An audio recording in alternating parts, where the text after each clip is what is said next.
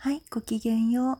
あ、やっぱこの挨拶いいな高校の頃は、あの、一時期ね、しょっちゅう使ってたんですけど、もうあの頃の友達も全然お嬢様ごっこに付き合ってくれなくなって、もうお前おばさんだろみたいな感じになっちゃって、えー、このトークでしかもう使う機会ないな。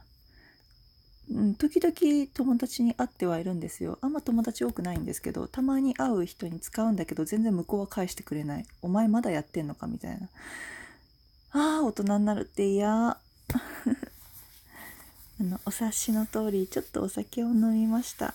仕事で急なトラブルがあって、まあでもその後食事をおごってもらったりなんかして、職場の人と少し仲良くしてきたんですけど、うん。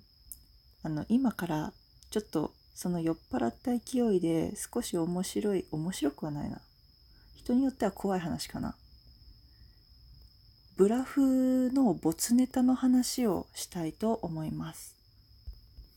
ブラフ和紙取り夫婦私の一番の推しカップでございますけれどもえっと互いが唯一だった頃互い唯シリーズねあの読んでない人には何のこっちゃっていう話だから読んでない人はもうあの逃げて他のトークにいてほしいんですけどあれのあの終わり方をね別のバージョンがあったんですよ。前ツイッターで喋ったかな？いやあれともまた違うかな。あの今完全版あの本にして同人誌にして出してるやつは一応私の中ではあれハッピーエンドのつもり。なんだろうな。恋愛相手お互いへの恋愛感情を捨てきれなかったブランデンブルクとプロイセンが、まあ、人間に戻るという形で互いへの恋を成就させるっていう結末にしてしまったんですけどあの人間に戻らないバージョンが2つあったんですよね。あ違う、えっと、いずれは人間に戻るけどあの作中では完全には人間に戻らなかったのが1つ。多分こっちをツイッターでなんかダラダラ喋った気がするな。うん。で、なんかあの、幻の3つ目。今日まで私も存在を忘れていたんですけど、あの、たまたま古いメモ帳にちょっと一言書いてあって、あ、そういや、こんなのも候補に上がってたなってのを思い出したので、あの、喋りたいと思います。えっと、じゃあ、私も頭の中整理しながら喋るんで、あの、酔っ払いだけど聞いてください。聞きづらくてもね。頑張ってね。えっと、1個目。これがあの完全版、あの、トゥルールートですね。人間に戻って恋を成就させた2人の、まあ、メリーバッドエンドかもしれないけど、私の中のハッピーエンド。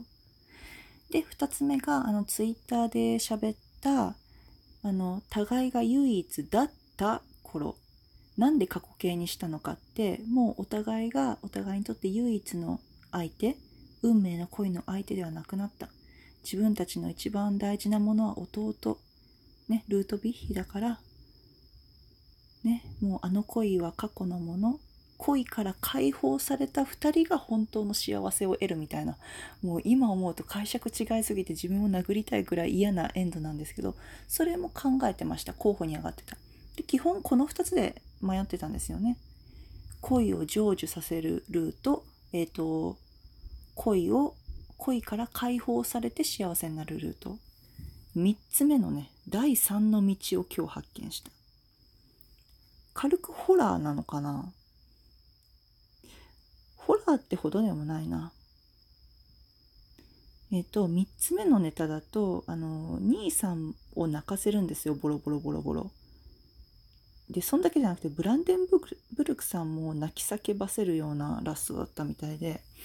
うんと要はあの2人があの一緒に歴史を歩んでいく中で気づいちゃうんですよね。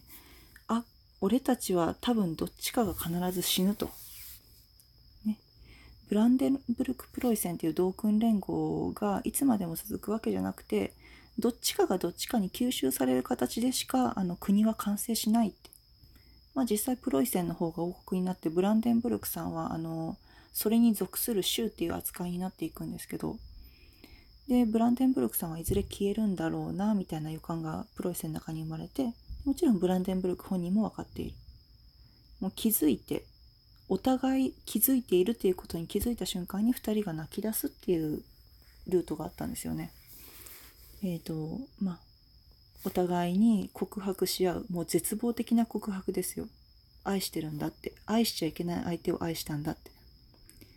プロイセンが「お前のことが好きだよブランデンブルク。好きだけどでも俺は死にたくない」と俺は死にたくないからいつかお前を殺してしまうってプロイセンがまずボロボロ泣くんですよね。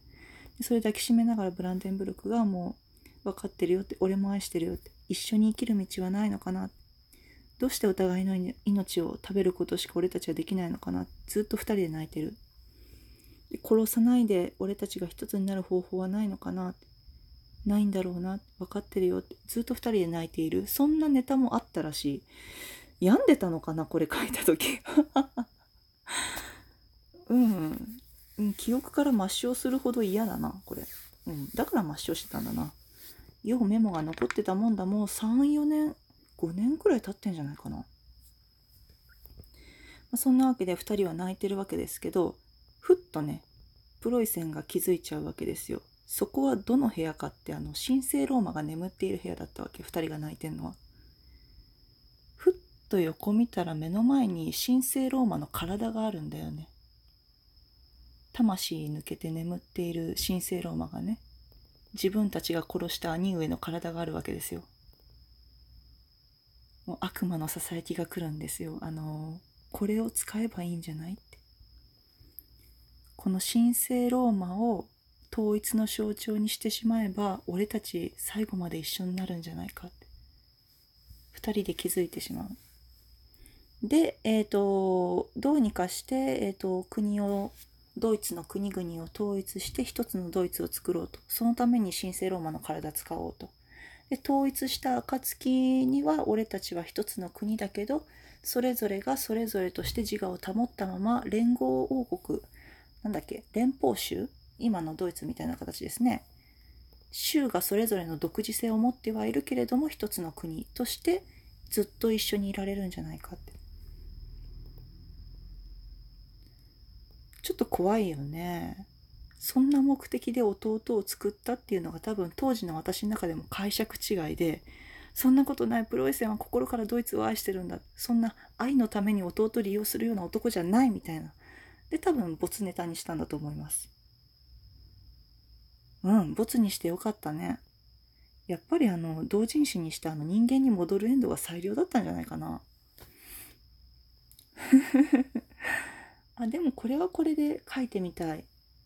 お前が好きだよ。でも死にたくないってブランデンブルクに泣きながらすがりつく兄さん。多分絶対可愛いから。それは見たい。誰か書いてくんないかな。漫画とかどうかな。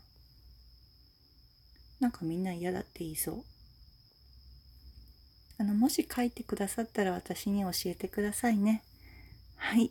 今夜はこれだけ喋ってえっ、ー、と持ち帰った仕事をします。もうバカバカ。はい。ありがとうございました。じゃあごきげんよう。